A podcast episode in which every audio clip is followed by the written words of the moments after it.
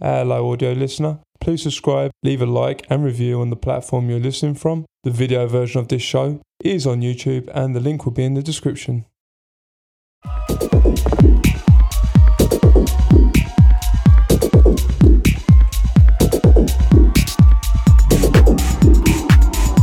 Welcome, Joey Tempo. I'm glad to have you on.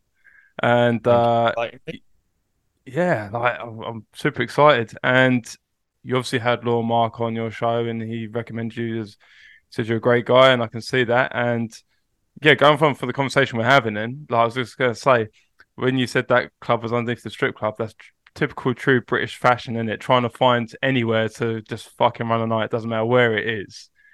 You're Yeah. throwing a night there. It could be like in um, uh, there's uh, I DJed in a club that used to be an old um, like uh, gunpowder storage place underneath a pub.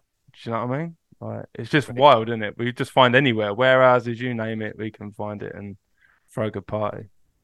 Exactly, but that's what that's what I find the basics of like dance and underground house music is all about. Like it doesn't necessarily matter where it is, and I I think like one of the first tracks of house um, was like when who was the the godfather of house? Uh, Kerry, not Kerri Chandler.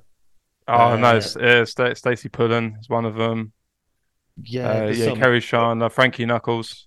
Frankie Knuckles. That's Yeah, it. I think he he played in somewhere that was like something called Warehouse.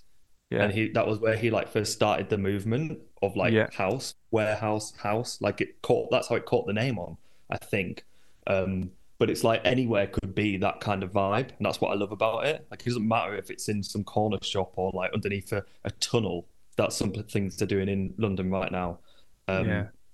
Like just on the back end of a, of a truck like it could be anywhere that's what i love about it They've done it like in a kebab seen- shop, haven't they? Yeah, exactly. Like transforming something like that. You wouldn't see that in a commercial kind of place, would you? You nah, know? nah. But that's what I love about house and dance music. It could be any venue, like you're saying, and just yeah, as long as you've got a good crowd and a good beat to it, you've got a party. Yeah, man. It's like they've done the kebab shop, and it was like a pound for like ten wings. And while you're getting your waiting for your wings to be cooked, you'll be raving it up to whatever you want, uh, whatever they're playing right in the kebab shop. Exactly. They've done it like in a shoe shop in Bristol. Uh, I saw Skrillex do one store like in somewhere in the UK. Just randomly just showed up and started playing. Crazy. But it's it's good though. Um. So yeah, tell us a bit about yourself then. Where you originally from, and like you know, it's, it's sort of, sort of start your journey from where you're from and how you got into you know electronic music. So I am from York, hence the accent. Um, and I am actually labeled by quite a lot of my radio friends as like your unofficial Duracell Rocket Bunny. So they Right. see Northern as like really high energy, and I'm just like me. I'm just me, like I wear my heart on my sleeve. I'm just who I am. I'm bubbly. I'm whatever. I just go with the flow, um, and just try and talk to as many people as I can. Um, and I'm from York, um, and yeah, moved down here to be my partner, like I mentioned to you. Um, Yeah. Didn't move down to be in, came and visited, and luckily it worked out. Um, and then just since then, just really grown a network from London, in London, in and around London. Um, done a few guest shows, just kind of getting my name out there, going to do like free slots with DJing, just to gain exposure. Um, landed a few good gigs. Um, one in Soho, which was a three or four month long residency, really grew the fundamentals of DJing, reading crowds. Um, built myself up through that, and then playing in gay venues in Soho as well. That's done quite well for me. Then went on to like with the radio play for Ministry of Sound, um, opening up the 103 room, supporting people like DJ SKT, uh, Charlotte Van der Peer, if you've heard of her. Yeah, Mas Que Nada, I've heard um, supported them. Um, and then yeah, it's just like propelled into being a resident for Fire now with Beyond Midnight. Yeah, You've heard Yeah. those? yeah, Yeah, they're every single every single Saturday, mate. They're just like, oh my god, pumping. Yeah, it's twelve at night, like AM till twelve noon the next day. Yes, man. I went in because I DJed in Lightbox once. So I went in fire after.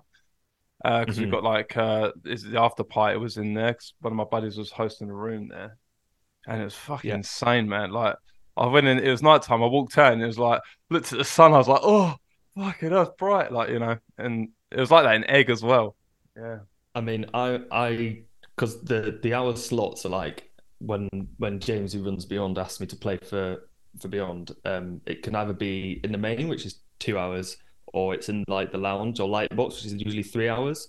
Mm-hmm. So if mm-hmm. you get a slot like at six a.m. till nine, you come out of there and your eyes are just like, what? not, not, not, on drugs, not on alcohol, not on anything. No. You just come out and you're like, oh my god. yeah, like getting up for work, you're like, oh, what? Yeah, it's that sting in the back of your eyes. yeah, yeah. Over, but it's great fun. it is great fun. I I think it's good, like because I say this to people over in Canada is that uh, you can go to a club like via Lightbox or um, egg or anything like that, right? And then you can do your clubbing, and then you can walk straight into a cafe and get a fry up after, yeah. after your clubbing, right? And you well, know, a lot of places I don't think, do that. Like literally, I think there's a um, there's a Pret right opposite the station yeah. on Under Club. So yeah. I always go in there and get like the salmon roll or whatever it is with like mayonnaise and I think it's um is it dill that they put it with? Yeah, yeah, yeah, yeah. I know really exactly nice. what you mean. But it's like mad how like people are waking up, going for their breakfast, getting their their hit of coffee, and you're just coming out of there like joining them, like hello. yeah, but like they've been through the wars and they're like all dressed yeah. up, like. and you can always tell who's been in fire just by what they look like. Yeah. Oh dear. Um, so go. Let's, let's start then. What was like, your inspirations when you were young? Then, like, obviously we brushed on to like drum and bass a little bit, but then obviously you grew out of that into sort of house like, at a young age. So how did that sort of develop? I mean, so when um when I was in York and it was more commercial kind of vibes, that was when I was like really young, like teenager. Mm-hmm. So I was day in York, and I think it kind of the love for house and underground dance music kind of developed coming once I grew up and came out of York. Um, so when when I was in college, and ended college. Um, my friends went on to do university in like Newcastle, Leeds, Manchester, and their night scene is obviously bigger than York's night scene. Yeah. So I think one of the first raves of um, house and underground dance music was Digital Newcastle to see Patrick Topping. Oh yeah. I love Patrick Topping. Obviously, he's not so like Newcastle is. So I'm like, yep, my bedroom. yeah, yeah, yeah. I'm not Newcastle, but like we're, we're, we're nearby. Um, but yeah, that was amazing. That was a great experience. But I think one of the biggest experiences was uh, we went for a Loop warehouse rave in Newcastle as well. Right. Um, and since that day, I remember like just being like absolutely blown away. It was like no phones, everyone was there, all dressed up like in themes. Um, it goes hand in hand that we're actually near Halloween now. It's only a few weeks. Yeah, and I love Halloween. I think Halloween's like one of the best times of the year. Getting don't love a bit for, of Halloween, yeah. For a party, dressed up, like oh, love it. It's all about atmosphere. If, yeah. if you add atmosphere alongside yeah. music and a good crowd, banging. Um, but Sound yeah, like this, my wife. Night, but but this night, um, it'll always stick by me because it was like there was no one on their phones. It was just everyone was there for the music. Like there's people outside in the smoking area. Everyone was chatting. Everyone was just vibing off each other. But the yeah. one key element um, when I tell this story is like at the very end, I think the clocks went back. And what they did, they didn't announce it or tell anyone, but in true like underground house warehouse style, they so it was like a massive warehouse, but they had massive double doors yep. to where the smoking area was in the entrance. So what they did when it hit 12 and the clocks went back, they shut the doors and they locked them. So anyone yeah. that was like just chatting rubbish outside in the smoking area was kind of locked out and it was like made to go home. But anyone that was left inside, they they played for an extra hour. Wow. It was mad. Like yeah. absolutely mad. It was so cool obviously you felt a little bit like, oh my god, are they going to let us out? But no one really cared because yeah, it was yeah. just like, let's have it for one last hour and just go full ham. It was wicked, and that's when I was like, right, this is the type of stuff that I like because it's and... just no care in the world. Like it's just about the music. It's great. So that that was like the turning point for you then to really get open your oh, eyes into like the clubbing scene and what uh what were what were like the inspirations of like because we touched on a bit of 80s music 90s we touched on quite a lot of that, and that's quite a wide spectrum in music. And I mean, I like I said to you, I love the '80s. Everything about the '80s, I love. Like just the electronic sort of sampling and getting involved, like starting to dabble into the old electronic scene. Do you know what I mean? So, mm-hmm. you know, what what sort of inspirations did you have back then, as well? So I always bang about to my partner, anyone that like listens to me on radio. I say it on radio like a lot. Um, I love remixes of the '90s and '80s kind yeah. of stuff. Like I love, I love obviously the originals of them. Like some classics you can't beat. Of course you can. Yeah. Um, but I think as artists in the modern day, if they remix something from the '90s, like it's it's it's amazing. Just with a little bit of a heavier kick drum or something like that, or loop a little bit um, on like a hook or a riff to make the drop a bit longer. Not to completely, you know, strip away the original, but to play homage to the original, I think is amazing. And I'll always say to everyone on radio and uh, all my friends, I wish I grew up in the 90s. I think the whole like scene in the 90s, I mm-hmm. imagine it to be similar to what I, I experienced in Loop in the warehouse, the story I just told. Like, I imagine it like that all the time. Yeah, yeah. You know what I mean? Like I didn't grow up in the 90s, so I can't speak for it. But the videos that you see online, the rare videos you see, it's just like people just like don't care. They're just crazy. Not pictures, no no phones. Do you get what I mean? It's all for the music. Yeah, yeah. What, it's that the authenticity that the 90s music and 80s music have, which I absolutely love.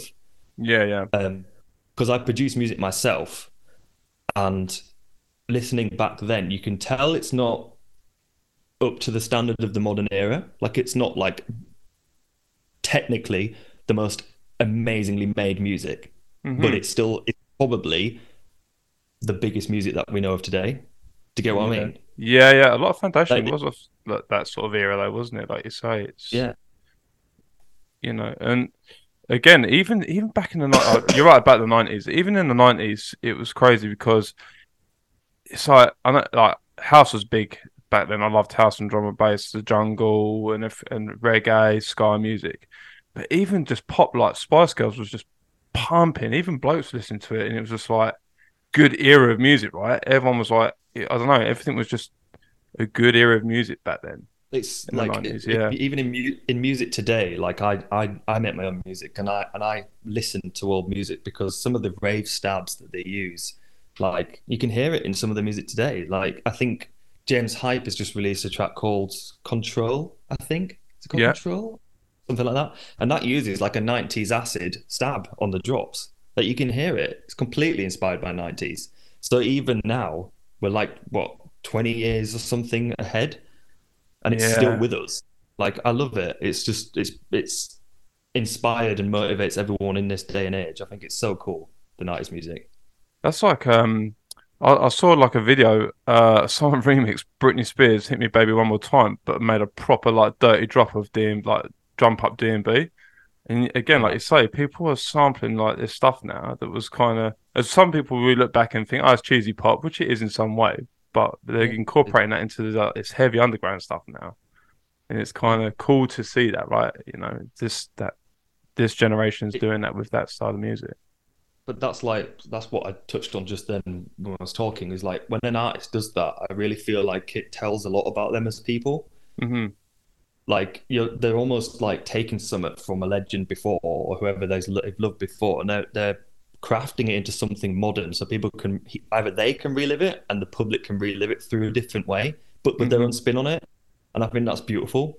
Yeah, like it's playing homage to the artist, but it's like, hang on a minute, I love that. Let's make it like this, and then you new people can still enjoy it, and then they can probably go, "Oh, this is from then. I'll go listen to the original." And then it's like it's a domino effect of like keeping it alive. It's amazing, yes. keeping the scene alive for it as well. It's great.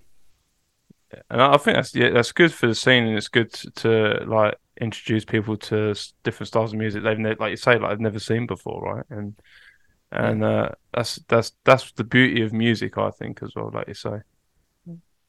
So when you got into DJing, what was your like first ever exposure to like mixing tracks? Like, you know, was it CDs? Was it, you know, did you collect any CDs? Because mine was CDs and vinyl, but mainly CDs.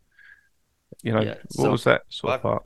I've fully grown up in the digital era. So I'm like a digital USB record box baby. I'm a lockdown, like um, lockdown born fully DJ. I dabbled in it when I was younger at house parties um, like I mentioned with the the uh, club underneath the strip the strip club Yeah. in, in York. I managed to get a little bit of a slot there. It didn't really go anywhere because I was young. I didn't really know if I wanted to do it. Blah blah blah.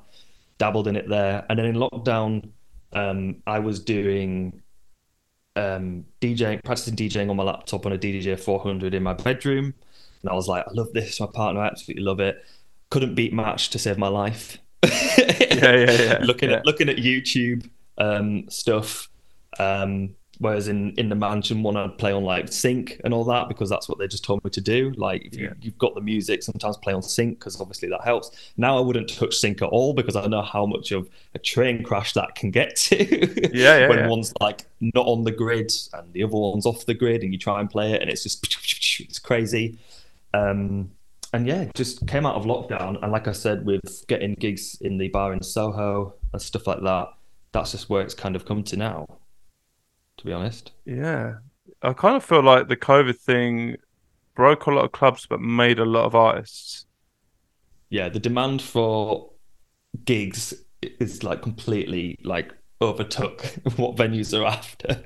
like if you know what I mean, like venues like there's artists aren't struggling, but like there were so many people that wanted to come out of lockdown DJing. Like it's the the competition's even tougher now than it ever used to be. Yeah, because I've I, I mean I go back to UK twice a year, maybe three times, and what with this current sort of climate of DJs now, you know, like, do you like what do you look for in a DJ? For, we're going to touch on your radio show and your DJ sets, but what do you look for in a DJ when selecting DJs for your show? Um, for my show, I look for. I mean, it's difficult because it's almost like.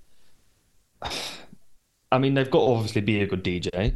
Yeah, They've got to be able to mix.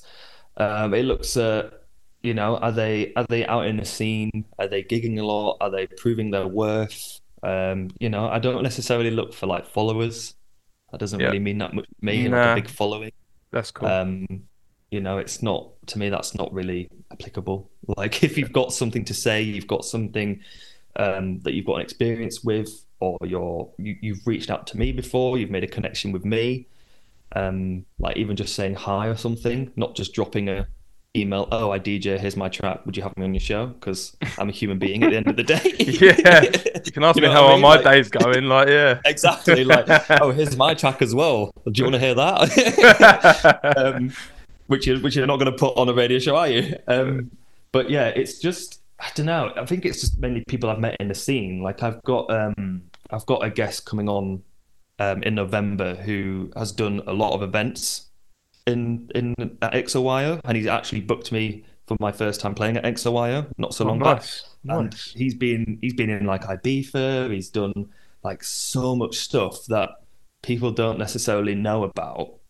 Um, if you were just talking to him face to face, you know, people who have a story and giving them a platform to tell it, I feel like that's more important. Obviously, you've got to be able to DJ and have good music and like an angle as well for radio Yeah, yeah. because that helps. For sure. Um, because otherwise, you're not going to be able to talk about much. Do you know what I mean? Mhm. Yeah, yeah. Um, but if you've got a story, I really like using the platform to to allow them to tell that. Any experience through the scene or anything, anything that can inspire anyone as well. Because Yeah. there's so many people on the fence about it even today. Oh, DJing's not a long time career. It's not this. It's not that.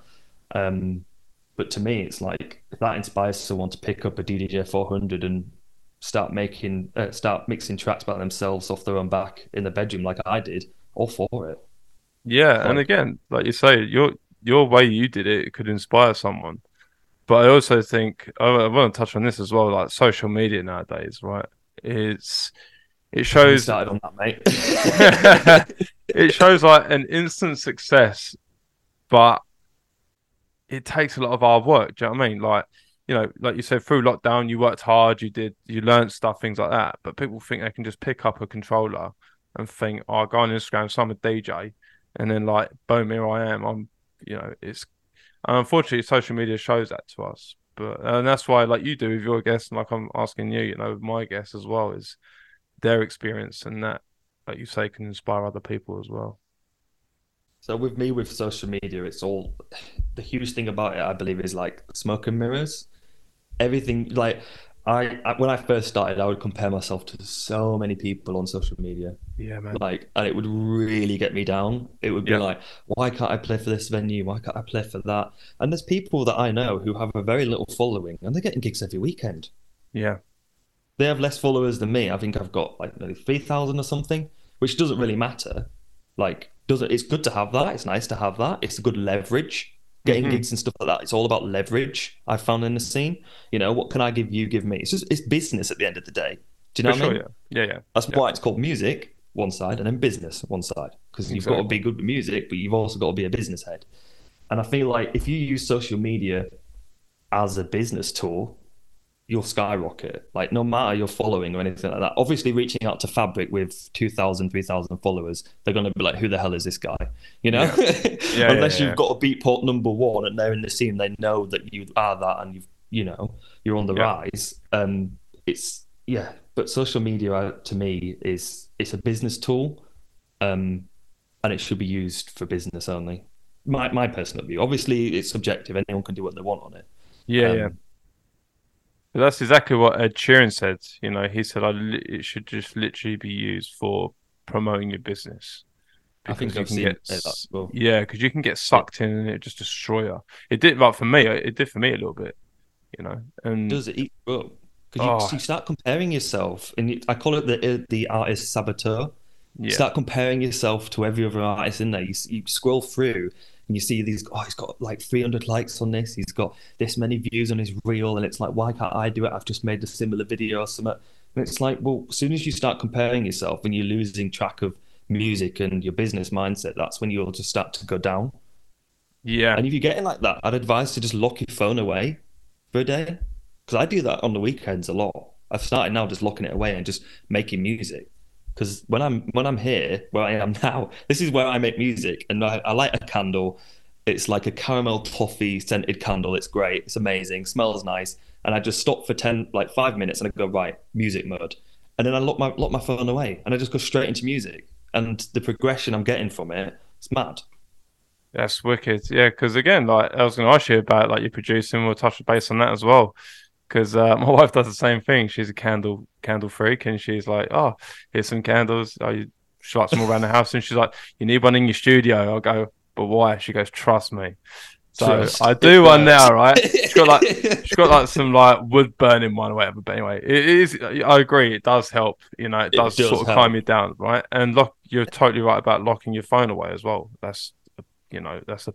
Uh, I think one of the most vital things for producing and again, like like you said, with regards to um uh when you look at yourself sabotaging, when you're comparing yourself to other people. You kind of like we was touched on base before. When you're doing your music, that's your identity of your music. And when you're comparing yourself with other people, you're losing what you started doing for the passion because you're comparing yourself. Lose who you, you lose who you are in all the noise. It's extremely yeah. easy for that to happen. Yeah. Um, but you do massively lose yourself and who you are and what you want to put out there. Um, I feel like producing music now because I'm really into like um, I I was into like when I first started getting into house and going clubbing, it was really tech housey.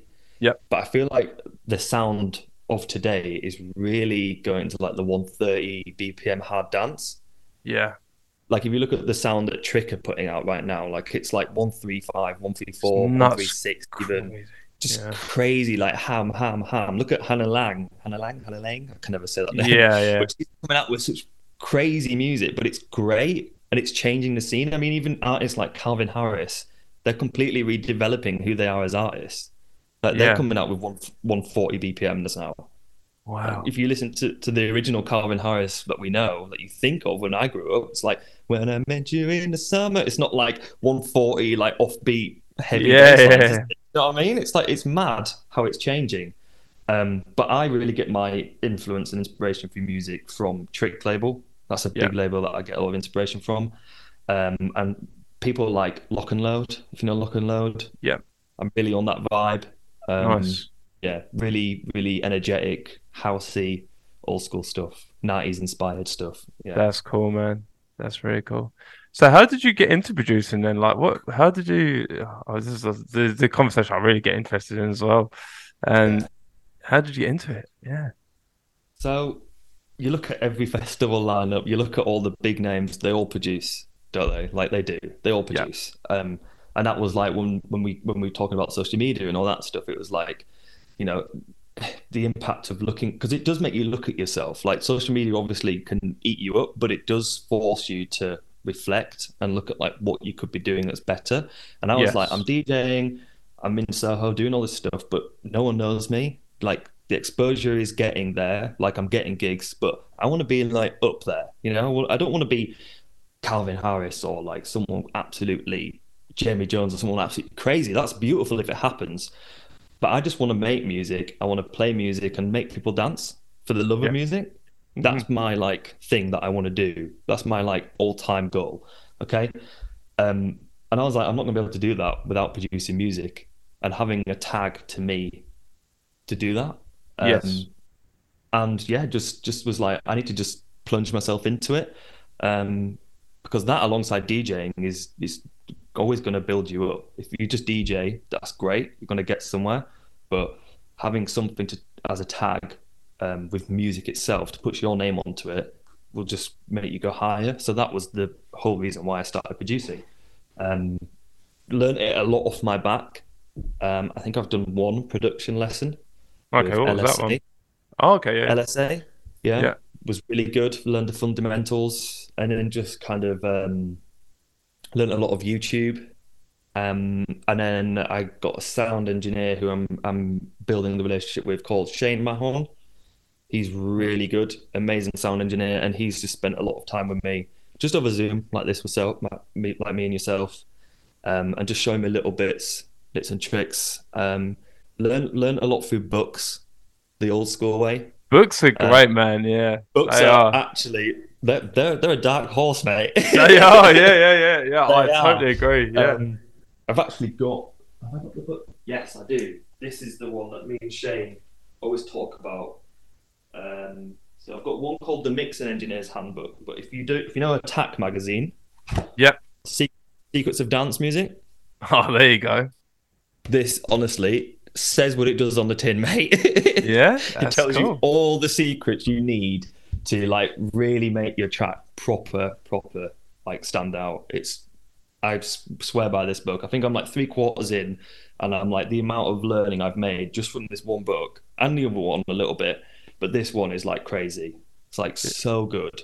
Um, you have to send me a name to that because I've been producing for like over ten years, but I still learn stuff every day. Like uh, you know, there's every day's a school day. I, I say right, and it is. And you know that lid is never gonna no. or, or, or, be closed. You'll always be learning stuff. With exactly. Music. Yeah. I love it. That's why I love production. So going, so re- reading uh, books, yeah, definitely a dark horse, yeah. And going from that, then, so you do you use Ableton? I do, yeah. You do, yeah. So, um, what was your first track ever like that you made compared to oh what God. it's like now? Absolutely terrible. Absolutely terrible. No arrangement, no no nothing. Just yeah, terrible. It's almost like you um when you first picked up your decks as a DJ, your mixing was absolutely atrocious. Like yeah. train wreck every time. Um yeah, I'd put like the claps with the kick on the on the first beat, on the downbeat I didn't even know what a downbeat or an upbeat was or an offbeat. I was just messing with it.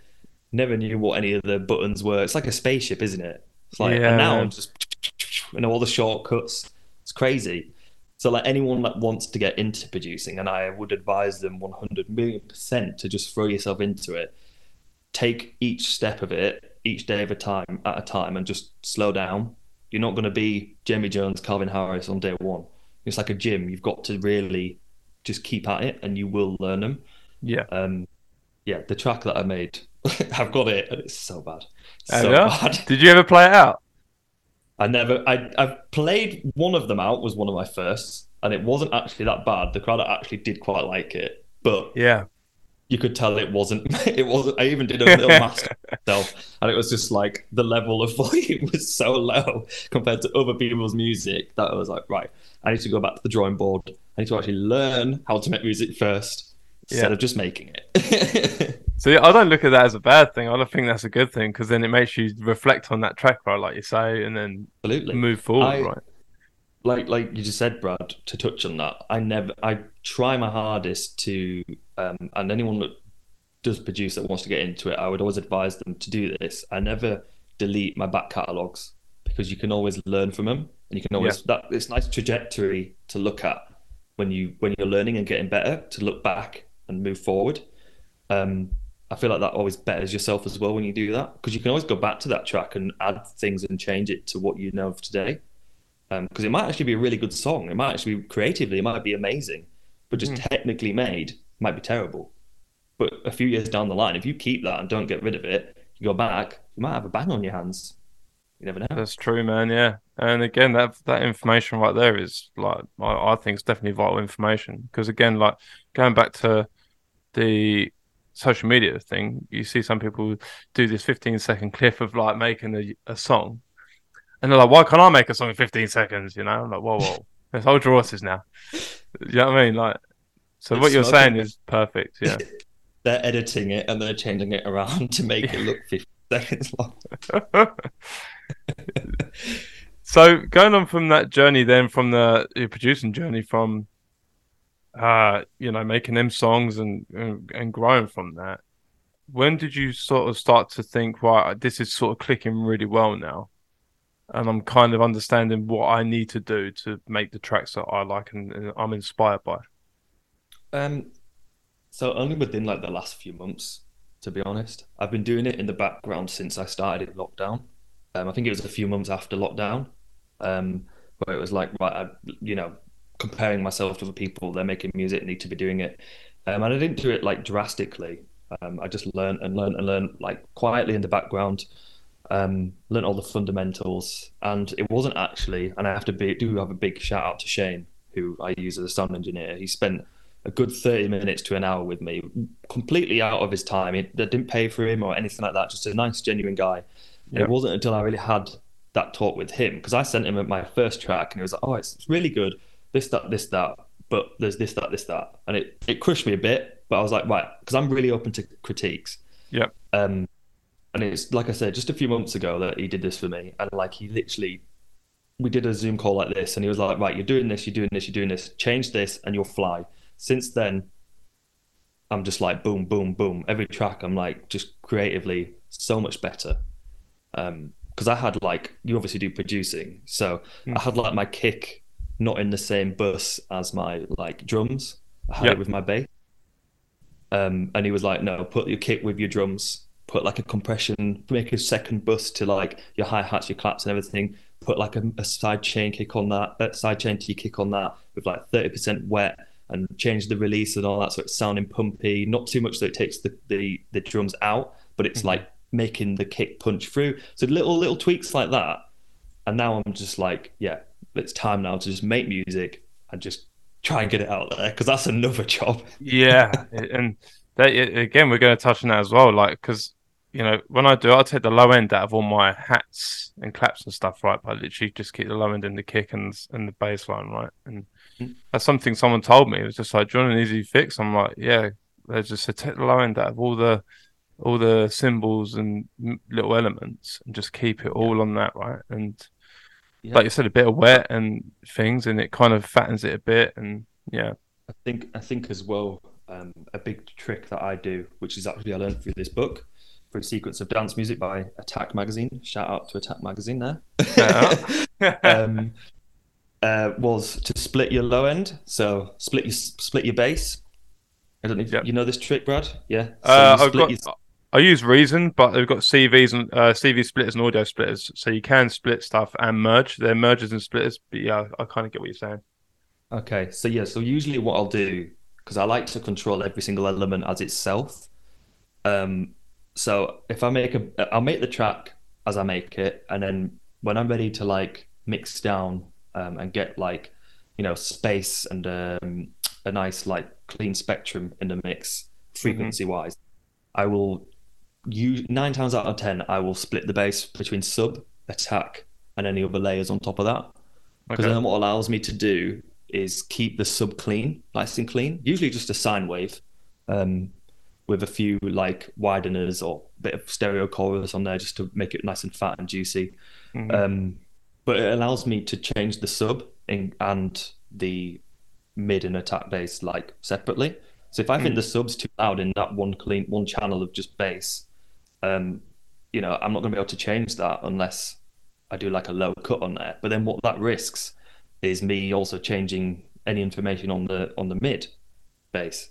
Do you get what I mean? Yeah. So, and obviously the sub with the kick is the biggest thing, one of the hardest things to get right with your low end. Yeah, I think. The biggest, it's the biggest driver, but it's also the biggest fucking headache.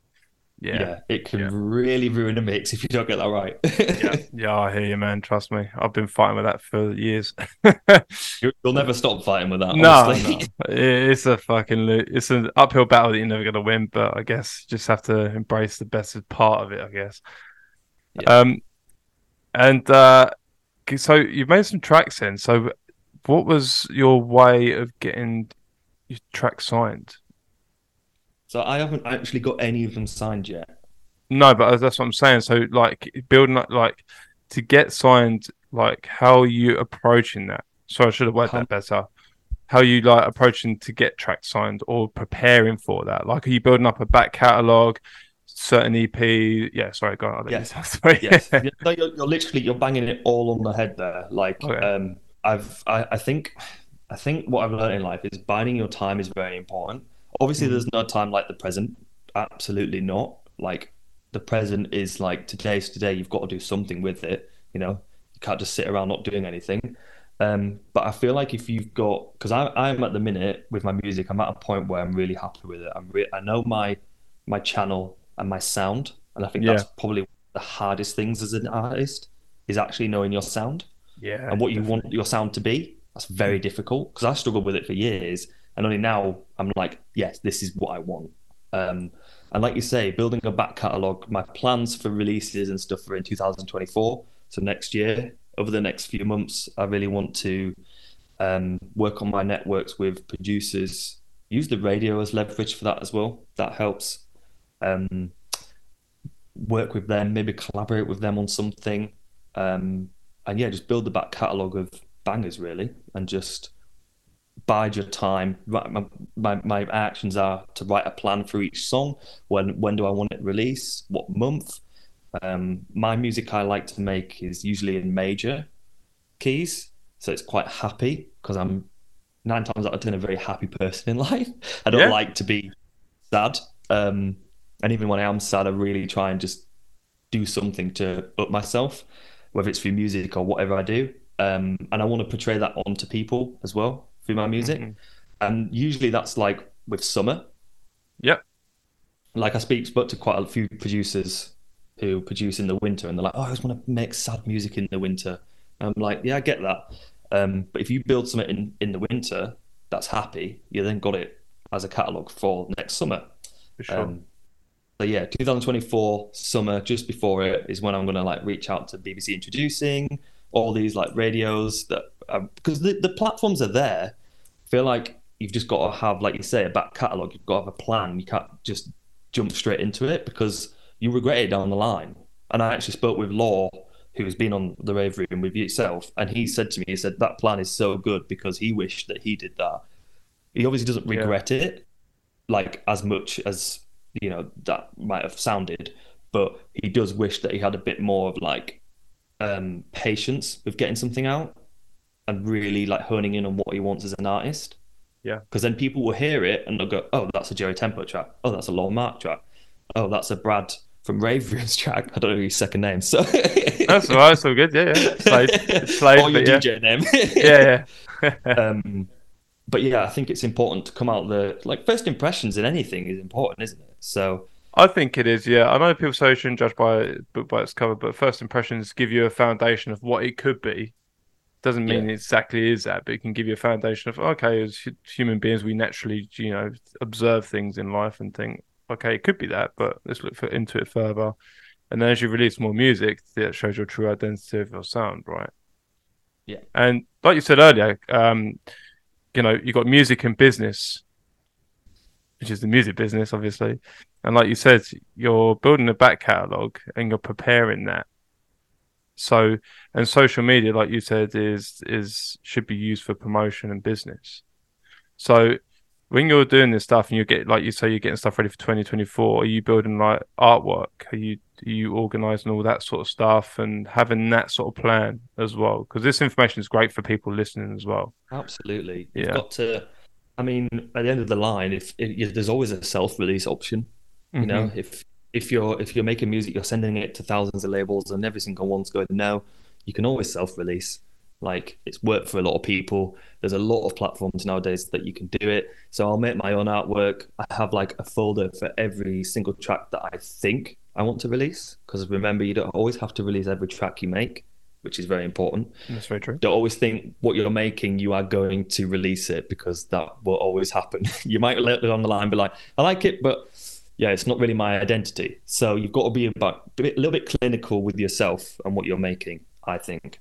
Um, and yeah, like you just touched on, like I'm making artwork. I have um, even like a, a, a white label kind of like write up of what the song's about, what's its inspiration, um, influences on the track. Um, I mean, I've just made one called "What's Happening Here" that has a massive inspiration from Danny Bond's "Dominator" on Trick. If you've heard mm-hmm. that track, yeah. So that's in the write up. So these little things um, preparing for, which a, record label might potentially ask, I think is very important to have. Um, an artwork, artwork, obviously, that's not 100% super important. Um, if it helps you like vision what your track's about, like because that's why I do it. Obviously, mm-hmm. the label will just override that and they'll do whatever artwork they want that will match the track for them. Um, but if you if that helps you vision your track, by all means, do it definitely. Um, but yeah, have everything in a finished music folder, 2023, ones I really want to release, and then I put the date and schedule for when I want to get out there.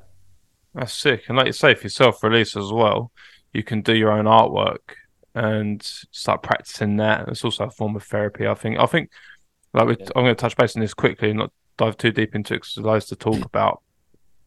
But, like, you're saying you like making happy music. I do think producing music is a form of therapy in in my yeah. eyes. You know, like the way you you are that day.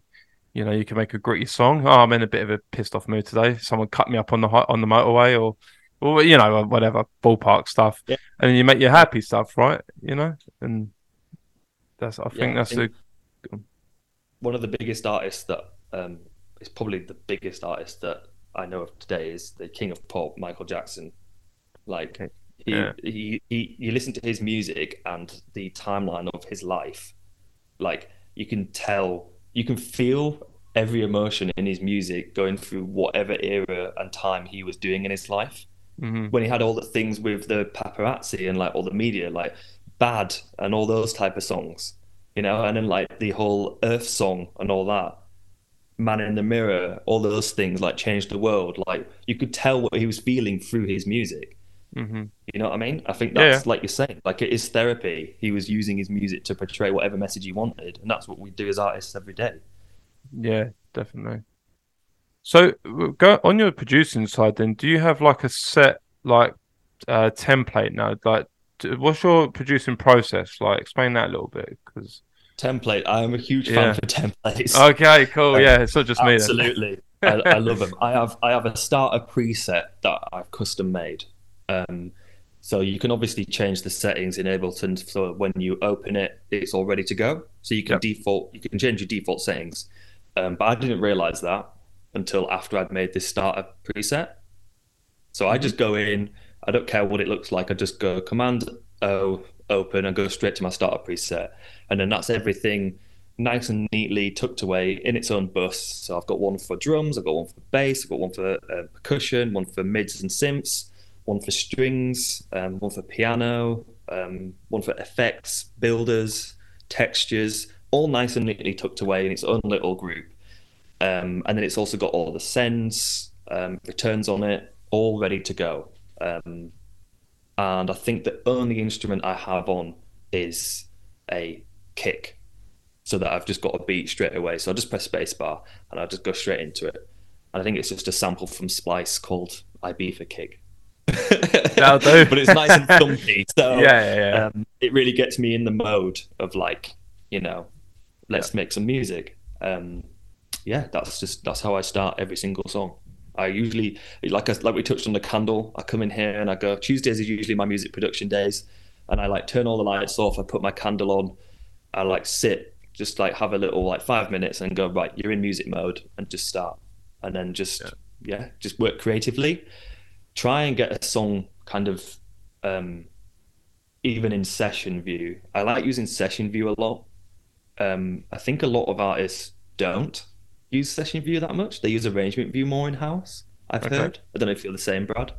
Uh, I don't what you mean by. Is this an Ableton thing? Because I'm not. I think he's Ableton. Oh, are you not Ableton? No, I'm Reason. Sorry. Oh, okay. I've been, I've been so, using yes. Reason since like Reason four. right. Okay. Yeah. yeah. So Ableton Ableton has like a session view, which is like um, like a like a standard kind of mixer view. So you've mm-hmm. got like your mixer um, volume channels and all that, and then but then you've also got arrangement view. So everything you jam out in session view. So you can make kind of like your riff in, in session view. You can make your intro in session view. Then all you have to do is record it, and it will transfer into arrangement view. Oh, I get you now. Yeah, it's kind of something similar to Reason. Yeah. Yeah, so you can yeah. jam out like as much as you want in session view, get the basics going, and then put them in arrangement view. Um, so I'll usually get that done, arrange it, get the track finished, and then I'll step away. Mm-hmm. I'll give it like maybe a few days or a week, go do what I need to do with DJing, or you know, chase up on some invoices because that's a killer as well.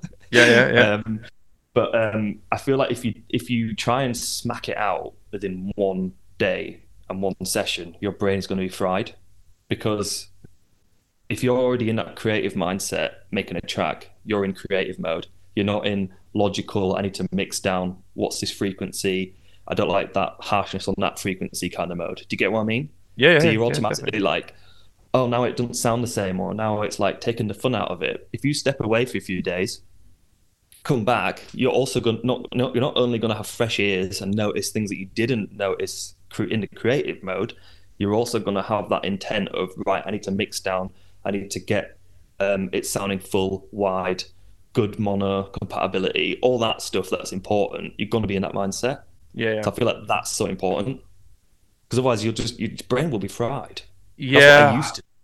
Yeah, because I, I used to do that, and then I, I kind of just fell out of love with producing for a few years. I was like, "Fuck this, I hate yeah. it, everything." Right, and you you're right. In you know, I'm learning from this bit as well. Actually, is that bring you creative mode, which is your silly mode, right? You know, like I've got a bit, uh, I've got hardware, and I'll just deadmau5, prime example. He said the same thing. He said half the shit when I'm creating stuff, I don't even know what I'm making. I just fucking whatever he's doing. Yeah. Just whatever, right? And then build it around that. And then he said most of my biggest tracks have come from that. And yeah. uh, I'm I'm taking your advice now because I'm a guy that's like I need to start and I need to do this and do this and do this. And you're you're right. I know deep down I know it's right that you should be. But, you know, but as creatives, yeah. Brad, we get carried away because we're loving what we're doing. Yeah, you know? exactly. Yeah, and it's like also also I've learned quite recently is like don't get so hepped up on instruments and elements that you think sound good at that moment. Do you know what I mean? Like don't yeah, don't and remove that element. If you think it's not working, scrap it. Like get rid of it, or just turn the channel off and see how it sounds without that element. Because I found yeah. that so much about in recently. Some elements you put in there creatively, and you're like, oh, sounds something sounds a bit off. Try removing something maybe it might open a bit of space in the low end or the high end or something like that. Or maybe mm-hmm. you've got too many too many drums in there. Um, I think a massive track um, by Ben Hemsley, "Through to You." If you've heard that, oh, I haven't heard that one. No, that is such a tune. And, I probably would have um, heard of it actually, but I don't know the name. It's yeah. it's uh, he's done like a tutorial on it, um, and he said it, it, he's gone through it, and it's like probably one of the most. He said to himself, it's probably the most basic um, track he's ever made, like ever. Um, yeah, like very basic drums, just hi hat, clap, um, kick, and all that. But it's so impactful because it's less. It is more. like yes, I know you said that. I've I've and it said sounds this. cleaner. It sounds cleaner because there's less. Yeah, because I um I remember watching uh, when Jamie Jones did "Hungry for the Power" remix, and some other track. stuff. It's a great track, isn't it?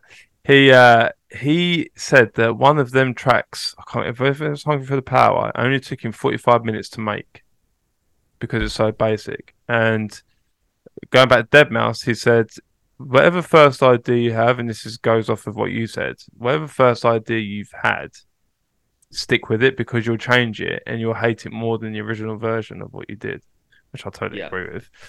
And and uh, do you think like music now is is so there's too much involved and like you say when it's more basic it's more it's more less is more do you think there's too much in music now when producing um i think it just comes down to being really critical with what you're making mm-hmm. um i mean you look at like the minimal kind of genre and stuff like that like chris stussy you know they haven't really got a lot going on with the drums yeah yeah I mean, usually a kick hi-hat um, a close hi-hat to make it like shuffle off each other, um, a clap or a snare snare with the clap, and it's not usually a lot going on in there. It's more yeah. aimed at like the synths and the emotion behind it. Um, I think yeah, I think you've just got to be critical. Like I think the song that I've just made, which i am getting back for mastering tonight, I'm really happy with it. I'm really pleased with it. But I'm, I've used like three top loops in the track. Oh, wow. Yeah. Um, I've made like the fundamental drums for myself, but then I've used like a shaker here and there. I've used um, like some breakbeat top loops in there to really make it like pop a bit. Mm-hmm. Um, and don't get hepped up on using top loops and samples for people. Like honestly, like if it sounds good, it's going to be good. Yeah. Um, but in your in, in response to your question, is there too much involved? I think it's quite subjective to that track. Mm-hmm. Like if you want it to be busy and you and it works well, as long as it sounds, you know, well technically made, I don't necessarily think it's a bad thing. I think that's yeah. okay. Yeah. Um, and also if it's in line with what you want your songs to sound like, then that's fine. Yeah. Um, but obviously, having too much going on can really ruin a song, a, a mix. Yeah. It can be very yeah. hard to mix as well yeah, because someone asked me the question, and I was like, hmm, I don't know. Actually, I think I'm going to relay that to my guests and ask them because you know everyone's opinion's different. So I always like to hear other people's opinions on these things, and um, I have to say about it. Because obviously, music is so like out there and different, right? And everyone has different views. Um, but it's uh, yeah, like you, are right. Yeah, I mean, it all depends if you can mix it well, if you can do this and do that, and that's a big, big element. And going on to your um, produce with your producing, what sort of plugins do you use? Plugins, yeah, like is... what are your go-to like plugins because they might be good for someone else who's or wants to get into yeah. producing or yeah. Yeah, yeah, yeah, yeah, you're completely right. The plugin world, um, I've not really delved so far into it. There's so many plugins that you could use. You know, you've obviously got your mainstream ones like Serum and all those ones. Um, I use um, for the life of me, if I can remember it. Uh, so for my bass, I like to use Massive. Massive is a mm-hmm. really good one. Mm-hmm. Um, they usually do really good deals. I think it's quite expensive when they don't have a sale but Christmas is coming up, so they usually do really good sales at Christmas. Do the plugin yeah. creators? Yeah. Um, I use Massive. I don't use FabFilter. I've I've thought about using getting it, um, but I feel like the EQs and stuff bog standard on Ableton are really good. Um, compression wise, I use stock plugin on compression. Um, there's loads of compression tools out there that you could use. Um, a lot of the a lot of the Ableton stock stock stuff is really, really well made. Like really, yeah. really well good. You usually get a really good sound out of most of the stuff. Um, but presets wise, I use quite a lot with Massive. They're really good. I use something that Dennis Salter. Um, I saw YouTube with him uh, doing a masterclass of his "It's Only Real" mm-hmm. with Point Blank. Yep. He uses a a free plugin called Camel Crusher, which I use quite a lot. So that is a really big um, saturator compressor and like um, an exciter and distortion um, plugin. So I'll usually like whack a preset onto my bass. Um, you've obviously got to be quite critical with that because it can turn a good mix into a really bad no headroom mix on your lower end. So I'd really be careful with it, which I am. Um, but I'll usually add a preset on there. Just just have a little play with the presets on my bass, my sub, and my my tap bass. Um, see if if it's adding more warmth or something to the track that I feel is missing. And yeah. if it is, I'll keep it, and then I will obviously do the gain reduction and match it up and make sure that it's still the same same level. Mm-hmm. Um, because I think it's important to focus on using saturators and stuff like that. Will get you a very professional sound, but if it doesn't need that, then don't add it. Yes. Personally, I think yeah. is important because it can really mess up the mix, especially if you're not hepped up on, if you're not clear on, you know, it's it's adding a lot of volume that you can't necessarily hear. Yep. Because when I put it on my sub, usually a preset will add like maybe five dB or three dB to the to the sub, mm-hmm.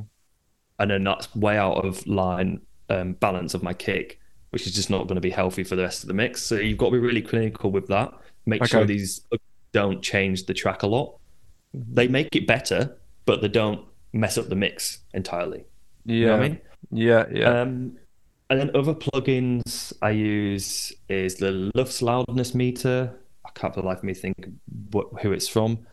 Um, just to when I get mastering back, just see what it's like.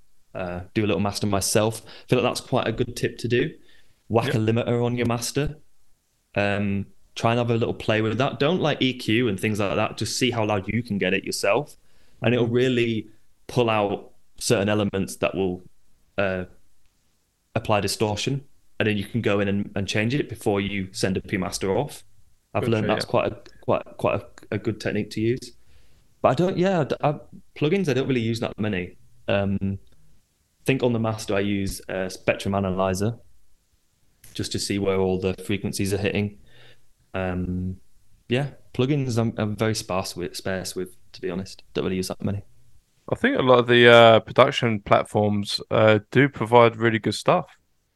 You know, like you say, I think I, I, mean I use Reason. I think Reason provide really good stuff as well. Um, and yeah, I mean, like, like I said, that that information you've given right there was really good information. I thought, you know, and yeah, it, it benefits people.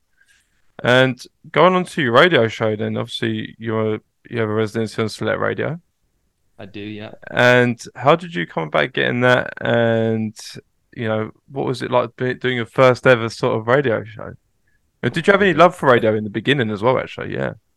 Yeah, I mean, I, I, I do. I did have a lot of love for radio. You know, obviously the the base, the the, the mainstream ones, Capital, and all of those. But Select, I've listened to for a lot of years. Yeah, um, been around for a long time. Select. Mm. Um, they have been around for a very long time, um, and they've they've now just like skyrocketing themselves. They're always bettering themselves every day, every week. Um, it's great to be a part of their team. I love their team. They're very friendly, warming, always up for giving new people opportunities to get involved as well and be presenters, which is lovely to see. They don't necessarily have like a wall up, if you get what I mean. Yeah, yeah. Um, I actually um, introduced a friend of mine in the scene who's been my guest and she's been a guest on other people's shows. And I introduced to her on email to the program lead, and she's now got a show. So it's like nice to see that they'll take your word for it, um, like introducing someone. But I got into Select through um, doing an interview slash guest mix for Mas Que Nada. Okay.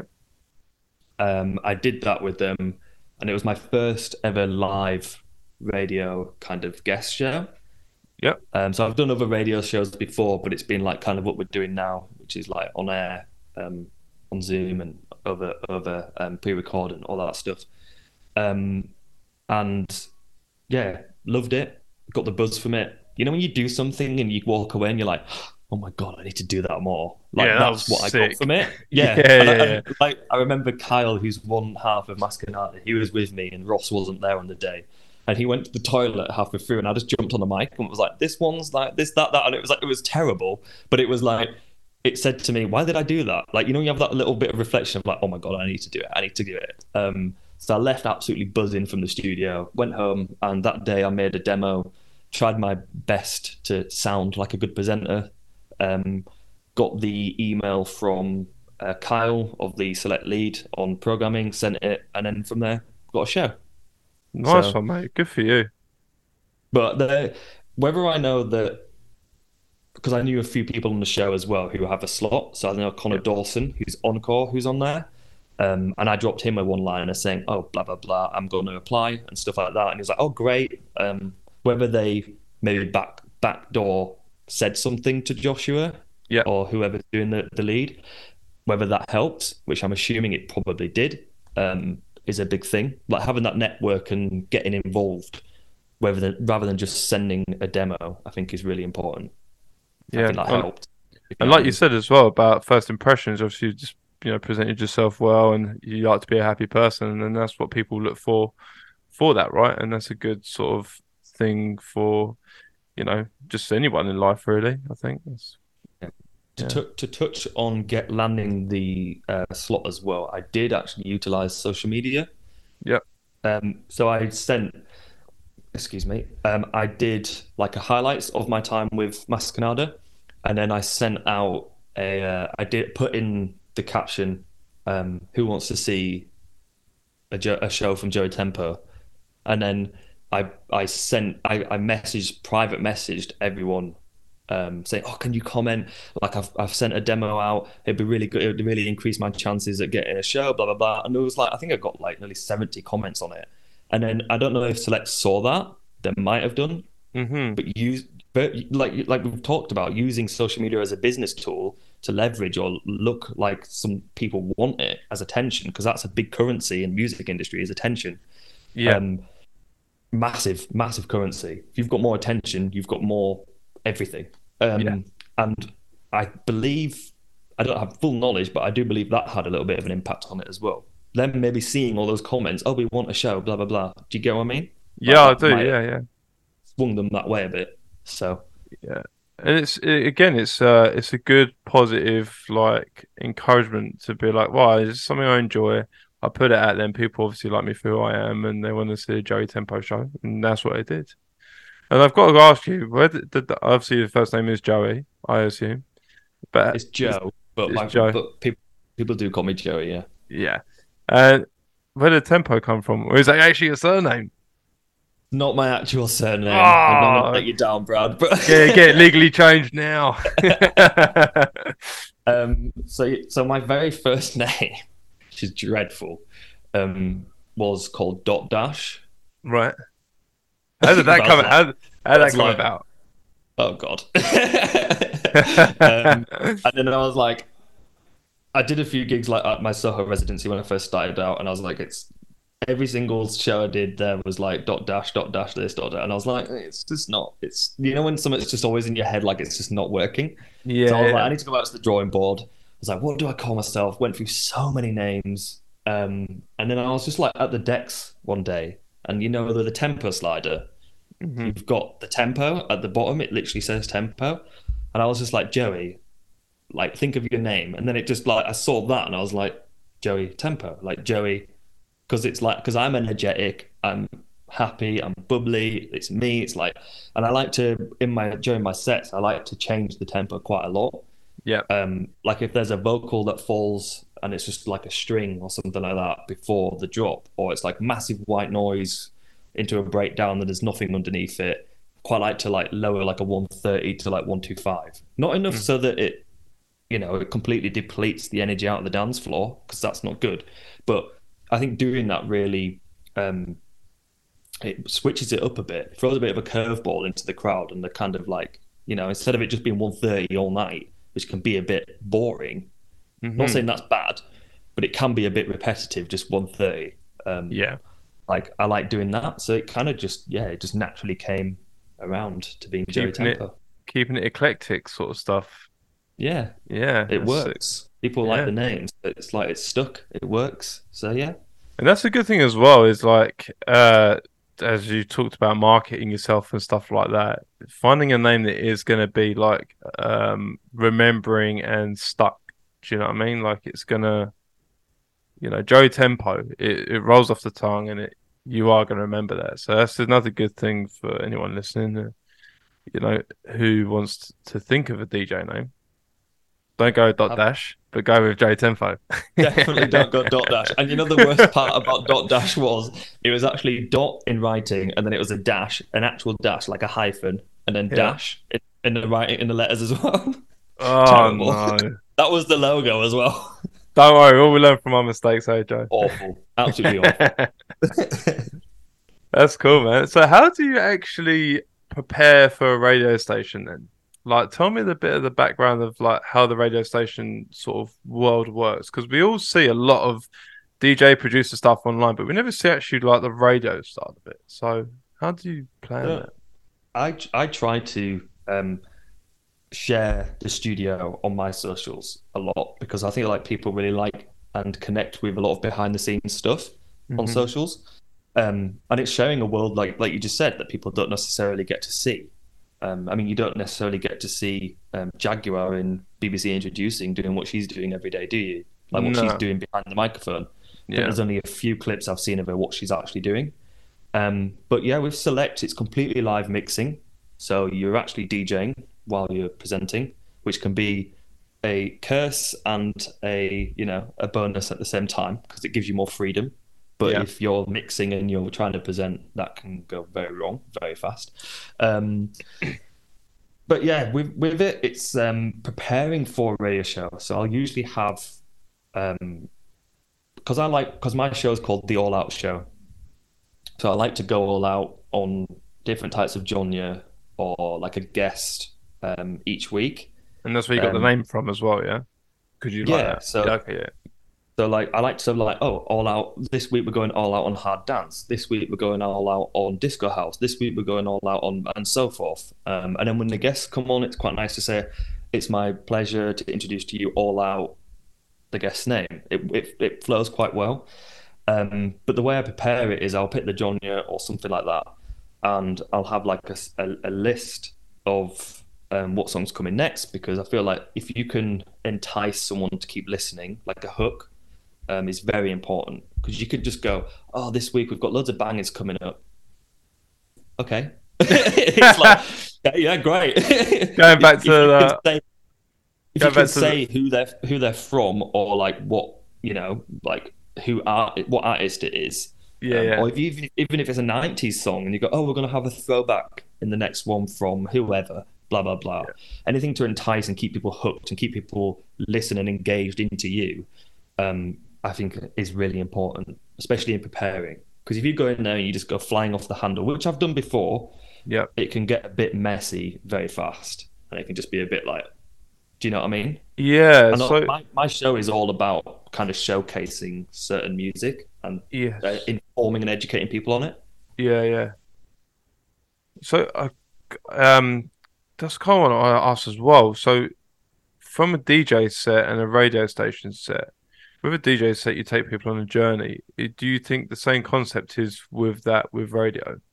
Then, um, I feel like radio. I think it depends what station you're on. Um, Select really like to value themselves off like underground, um, quite exclusive, inclusive music. So mm-hmm. trying to offer it different to what you'd hear on Capital or BBC. Yeah. Um,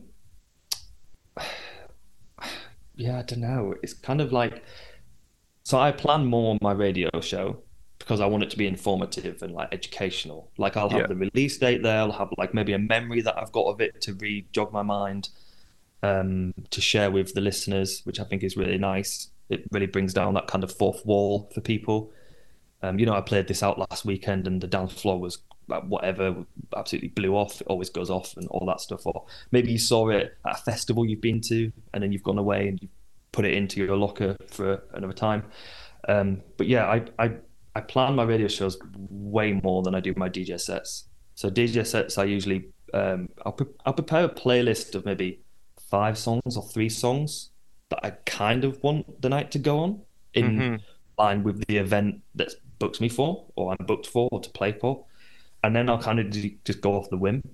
If you know what I mean, I'll kind of just yep. go with the flow, see what the the crowd's vibing. Read off. the room and that, yeah. Yeah, read the room. It's a big, big, big thing you need to do as a DJ, I believe, because you could have one plan of action and then it's not working well, and then you kind of like, what's going to happen? Then you you can keep to that, but if the crowd's not responding to it, are you're just going to keep playing that style of music, yeah, or that yeah. type of type of music in that genre, or you're going to switch it up a bit, something with more vocals that, and then you drop that, and then they respond, and you keep playing the vocally stuff.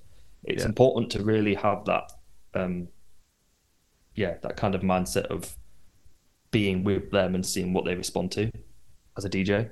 Yeah. And with um the like the radio show, uh, when you have the guest on, what is the platform for that, and how like when I say the platform should actually word a bit different, like, but what's the structure to the radio your show? Uh, so do you have like a introducing, then halfway through the mix you you know you kind of do a short interview, and then how does it work to explain to listeners that haven't heard your show before? Yeah, so in, in when I have um, it, it's a bit hit and miss with the guests because um, obviously sometimes um, guests can like cut out last minute. Um, they might not be able to make it, or something might happen in their life that they're going through that they can't can't, can't get involved, um, even though they've been booked for so long, and that can happen.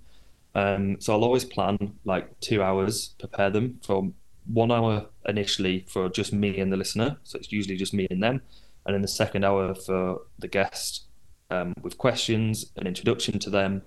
Then they go off and do their mix. Then we'll have like a little interview um, at the start of the second hour, and then in, and then let them do a little bit of a mix. Stop them if they've got like a track that they're they've released or something like that, or they've, they've made that they would bring to the table. We'll talk about that. Go into the second interview, um, and then kind of let them roll it out, and then I'll say goodbye. Um, but it's two hours, twelve till two on Mondays in the afternoon on Select Radio, um, and it's good. It is a good vibe. I used to do Thursdays, yeah, um, but it was way too early to get up for because I was in the breakfast breakfast shows, and I was like, I said to the lead, I was like, I can't, I can't do this anymore because I don't live like in London. I live just out of London. Yeah. Um, Hemel Hempstead way. So. Oh, okay. Yeah. Bit, yeah. Yeah, it's a bit tough to get to the studio. Um, but yeah, every every Monday, twelve till two p.m. It's great. That's sick, mate. Yeah, I um, I listened. Like I said, I listened to your show with Law Mark, and I thought it was really good. The concept, the whole, the the structure of it, and I love you. The fact that you you said that people pull out, and because I've had that as well, myself included. You know, like there's things that happen in life you pull out, and you've got to find maybe someone, or you've got to skip one and it can sometimes lose that bit of consistency of so i understand the struggle of trying to get people booked because it is a fucking extra bit of work on its own right trying to it can't be yeah organize i mean that. when you when you've got that artist in there and they're away i can put my feet up and have a cup of tea like I can do what I want.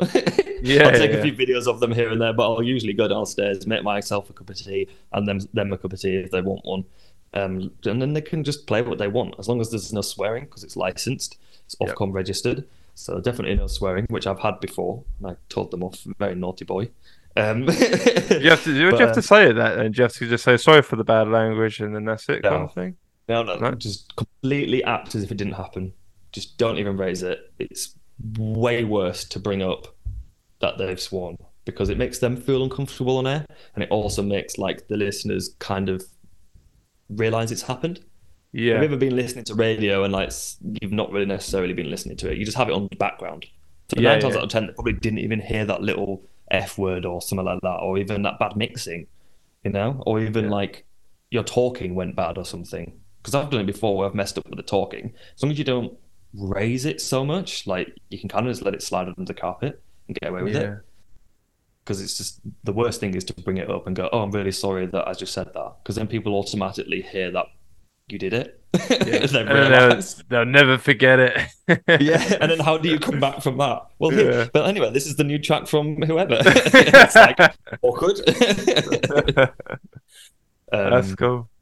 But, yeah, with, with the structure, I'll usually announce there is a guest when I first start the show coming on in the second hour, and if they're not, I'll just say, "Oh, you've got two t- two hours, just me and you. How lucky are you?" Blah blah blah. You know, yeah. really play on it a little bit. Yeah. Um, yeah, I think it's important to play on what you're saying as well sometimes as well. Yeah, that's cool, man. And like, I was gonna say, was there is there like any sort of uh, tips and tricks, anything else you'd like to sort of add to you know that could benefit someone? I mean, we've touched on a lot of stuff that I think is very mm. beneficial in the show massively. Is there anything else you'd like to add to that?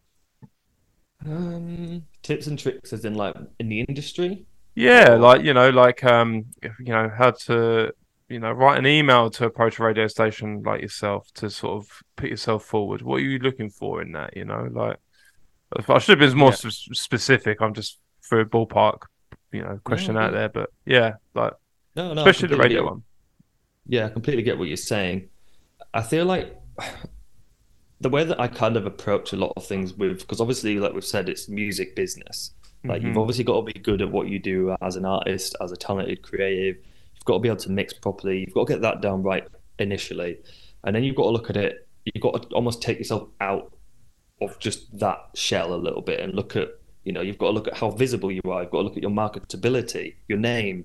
You know how do you dress? How does Joey Tempo dress when he turns up to a gig? Does he turn up in just a tracksuit bottoms and tracks like a full tracksuit? You know, and looks like he's just off the street. No, he will wear something that is in, in, line with his brand, but also what the venue's kind of after as well. If that makes sense. Yeah. Um, how's your network? Is your network good? Is you know almost like scope out a bit and score yourself.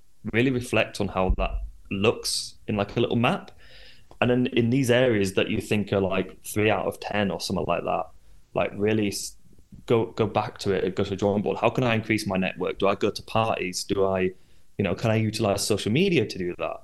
Um, really scope out, hone in on what where your problems are, and try and um, come up with a plan of how to improve them. I feel like doing that, scoring yourself, is a really big tip. I feel like if you score yourself on visibility, because I did that when I first started out. You know, mm-hmm. what am I doing that makes me visible to promoters? What am I doing? Is my network good? You know, it was like terrible at the beginnings, but I went to loads of parties and I just made little connections here and there. I messaged people that were in the scene. Um, just little things like that would really help. That's good, yeah. And uh, no, actually, now you touch on that, like with the whole um, scoring yourself and stuff. You know, I, I, I, uh, and I don't know if I said this to anyone actually, but I always used to dress like, um, you know, like I hate to say it, like the fucking Prada shoes, the jeans, and the fucking D squared. I I used to when I was younger, kind of dressed like that, I guess, and a little bit Indyish. But I've always been, I know, I grew up in the council estate. I've always wore tracksuits and more gold when I was a kid. Always did, right? Mm. And now I'm older and I don't give a fuck about what I look like. You know, I do mm-hmm. present myself well and I do, you know, obviously try to be respectful and respect uh, to myself in like, you know, present yourself well, dress nice buy nice tracksuits. So I do wear tracksuits and jeans. I wear TNs still, you know. I wear yeah. I wear gold, you know. And yeah. I felt like, oh, it's me back as my old self, you know. Like, and in I say to myself, ah, again, you're so right with the scoring thing. I look at myself and go, but that doesn't really suit the house scene, though, does it? It suits more the drum and drum and bass scene. But then I think I mean... to myself, you got to stand out a bit, like you said, with that as well. So yeah, I mean, don't don't take it the way what I've just said, as in like changing who you are. Oh no no no no, no no no no no Yeah, yeah, yeah. But like that's not that's not what I mean by that. I mean like I don't think you took it that way. Um, but if anyone has took it that way, that's going to listen to this. Definitely don't get that from what I said. Or by all means, like be authentic to yourself. Don't change you like at all, and don't let anyone tell you to change you yourself or be this certain way because it's your life you can never yeah. let anyone should never should never let anyone tell you how to live your life, like ever.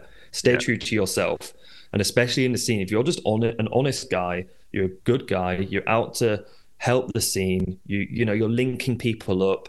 You're like because that's what I do an awful lot. I try my hardest to link promoters up with promoters who are looking to. I have promoters that reach out to me because I'm on radio and whatever, and say, "Oh, do you know anyone that wants to, that has venues that I could do things with, or oh, can we have guests on your show and things like that. If I if you can be that person to link an industry head up with another industry head, you're going to be like up up here in their mind, and they're going to think about you.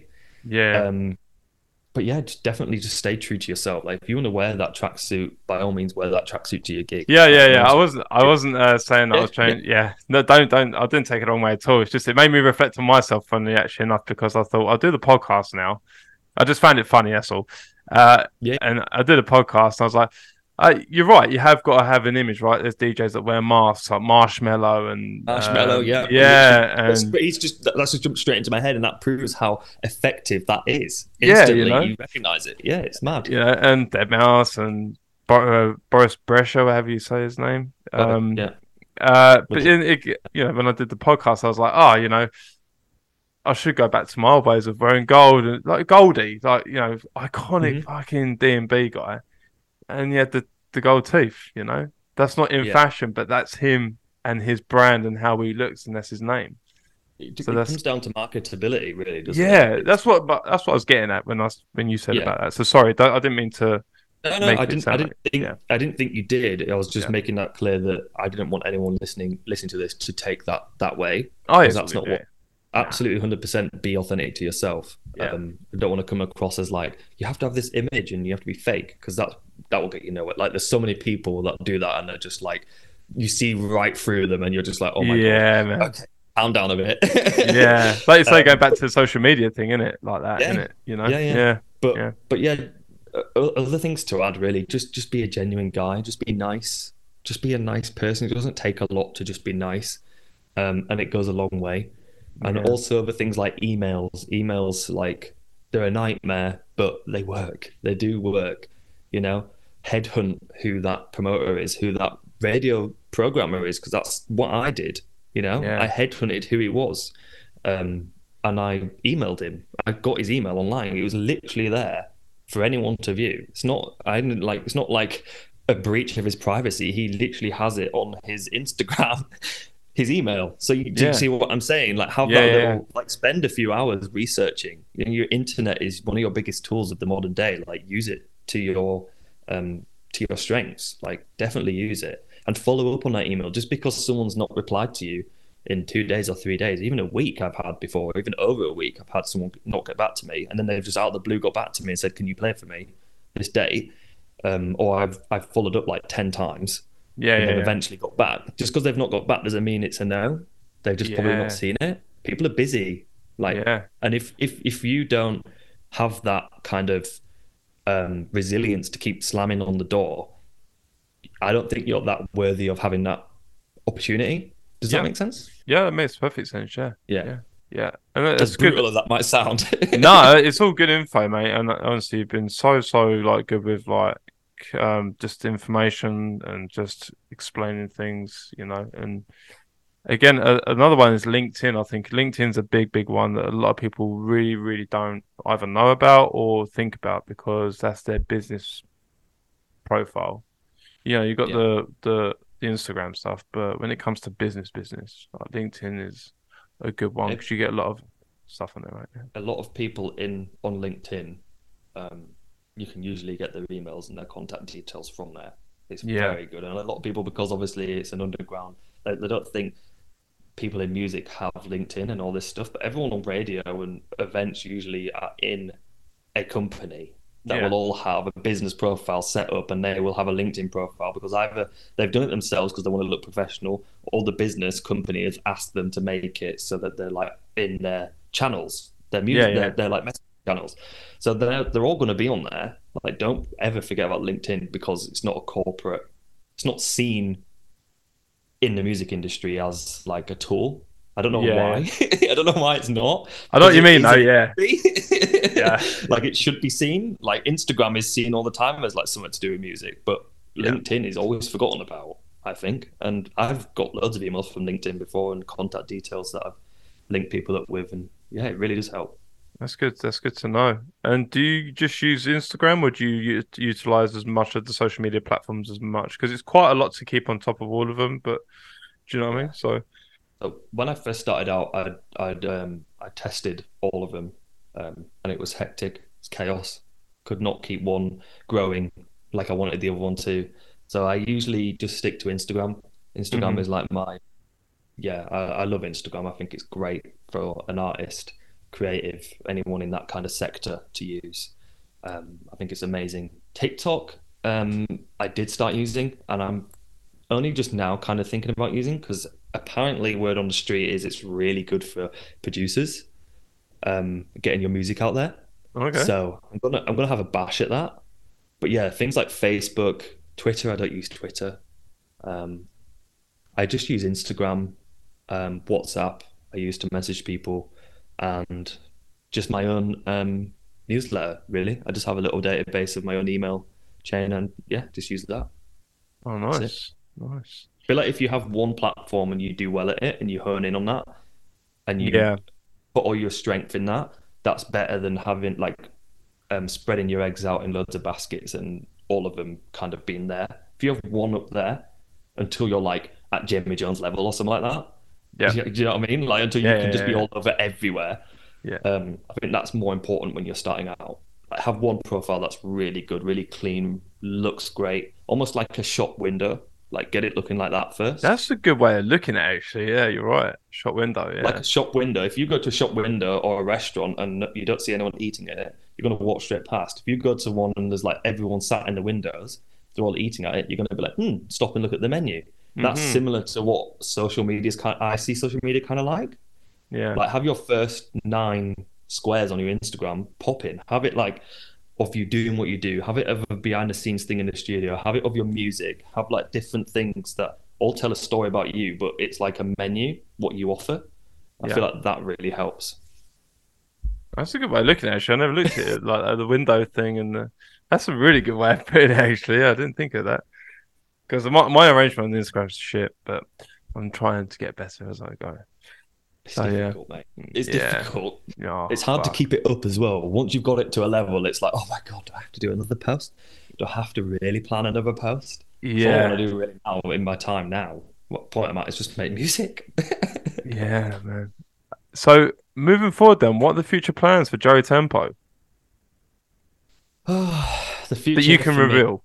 Yeah, that I can reveal. Yeah. Um, I mean, there's a lot. Of, there's I have some some stuff in the works for even 2025, um, which is that might potentially be a festival that I've booked for in Croatia, brand new festival, because I know someone who is starting that up.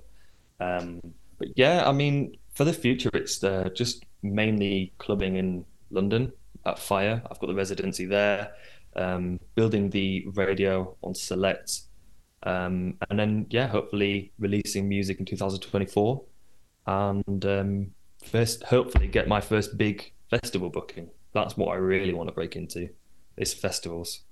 Um, Yeah, I've, pra- yeah. I've played some Pride festivals this year, which was an amazing experience. Um, but a big festival would be like a dream, really. It's like mad.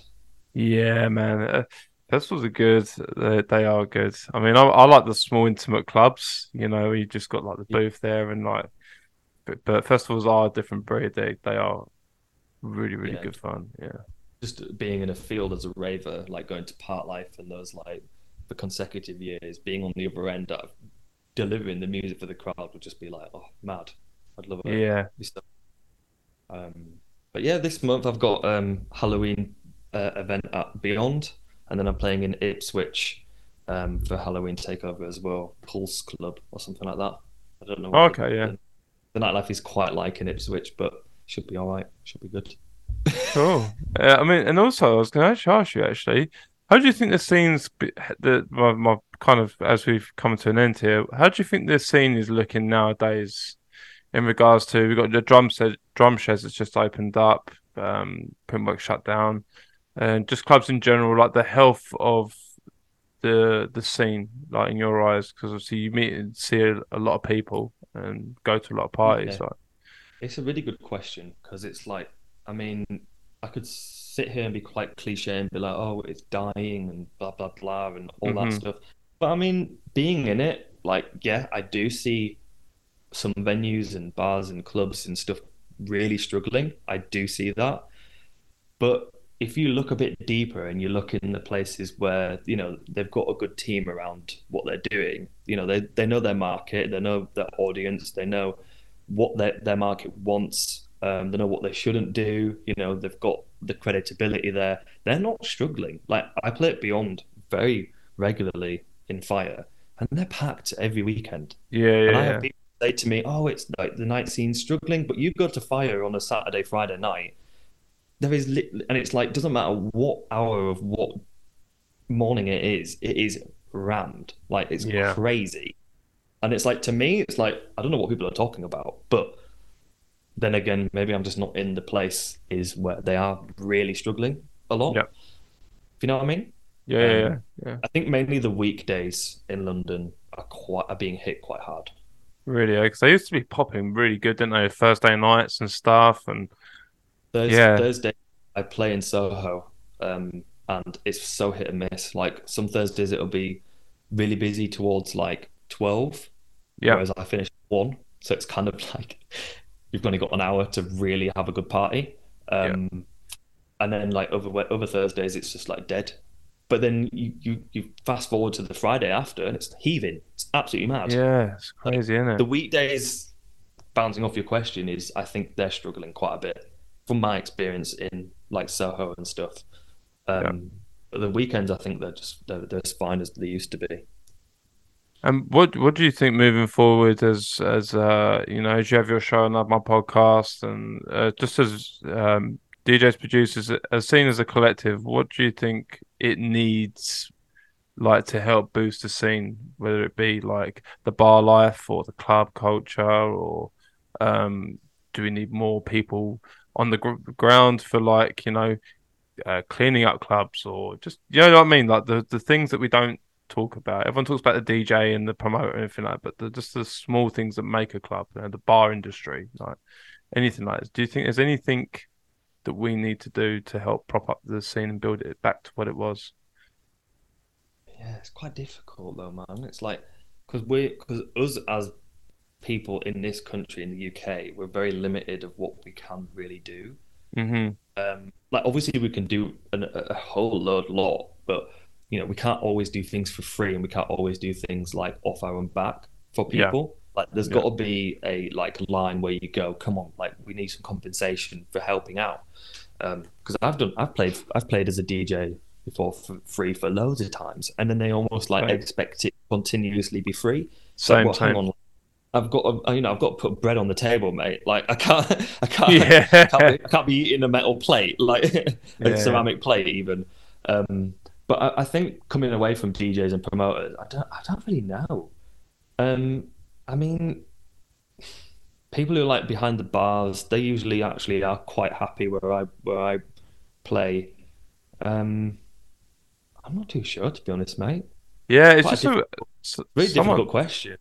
Yeah, someone know. asked me and just said like, "What you know?" Um, because everyone thinks like you know a DJ sound system and that's it makes a night, but like obviously like you like we've both said, clubs are struggling. Uh, you know, and what can we do as you know as musicians, promoters, whatever, to help bring that kind of back up? Yeah. Yeah. Someone asked me, I thought I'd let off to you. yeah, it's a difficult one. I mean, as as us as musicians and stuff, it's like, I mean, we're the creative people. We're the people that keep people there when they're there. Yeah, we're the ones yeah. that have the responsibility of keeping the night alive.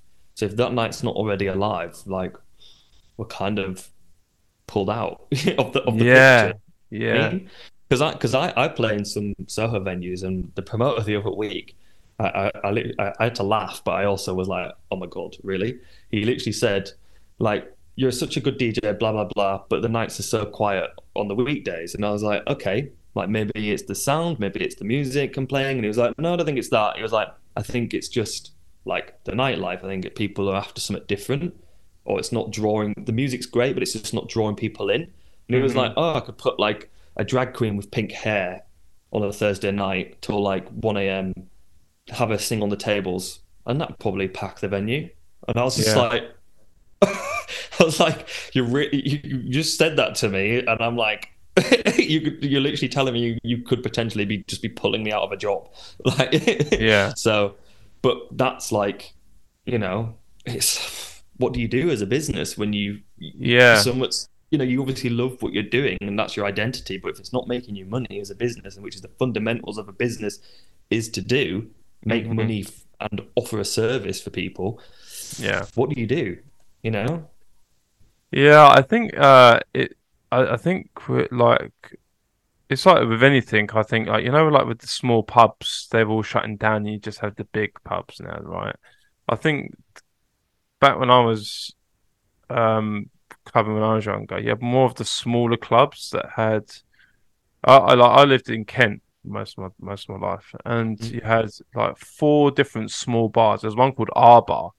Could I it could hold, only hold literally probably about 150 people, but it was packed all the time because you had like uh, you had like minimal house and like you know proper deep like chill relaxing house, and you had another one that that only held 300 people that would have Carl Cox play there and Nick Fanciulli and you know and I think the smaller venues are kind of something that build up the the foundation of that part. I could be wrong, but that's just from my own experience. Like, yeah, from I mean, back in the I'm, day. I'm always a big fan of um, be a smaller venue and be it more intimate than typically a bigger venue. Yeah, Um, depends what you're after on the night, obviously.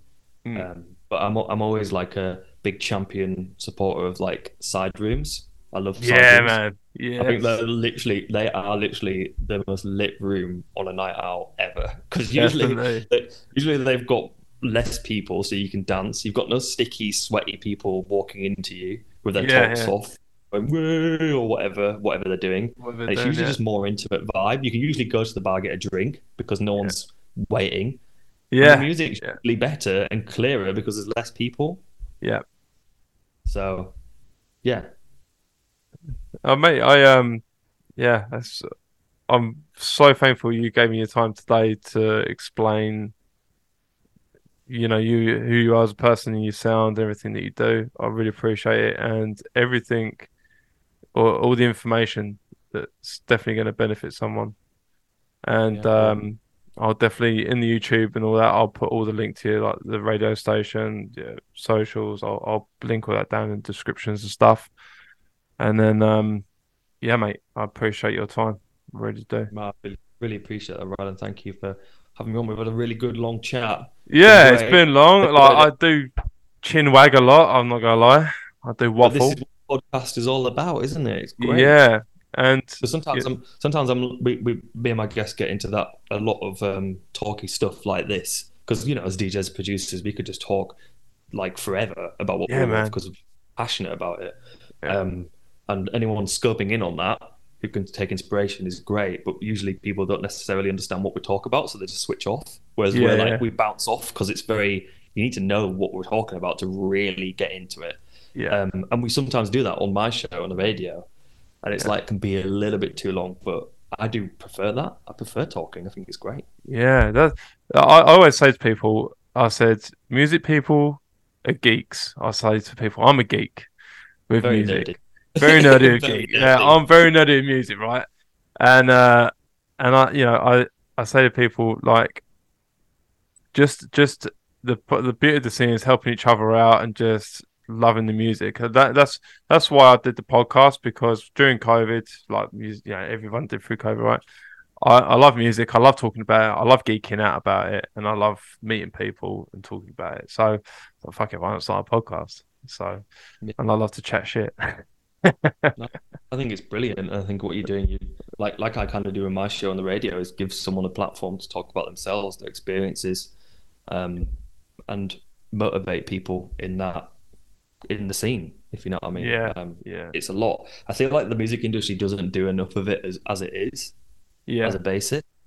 Um, I feel like it's I don't know why, but it's very um, restrict. Not restrict. I don't think it's restricted. I just don't think that it's done enough.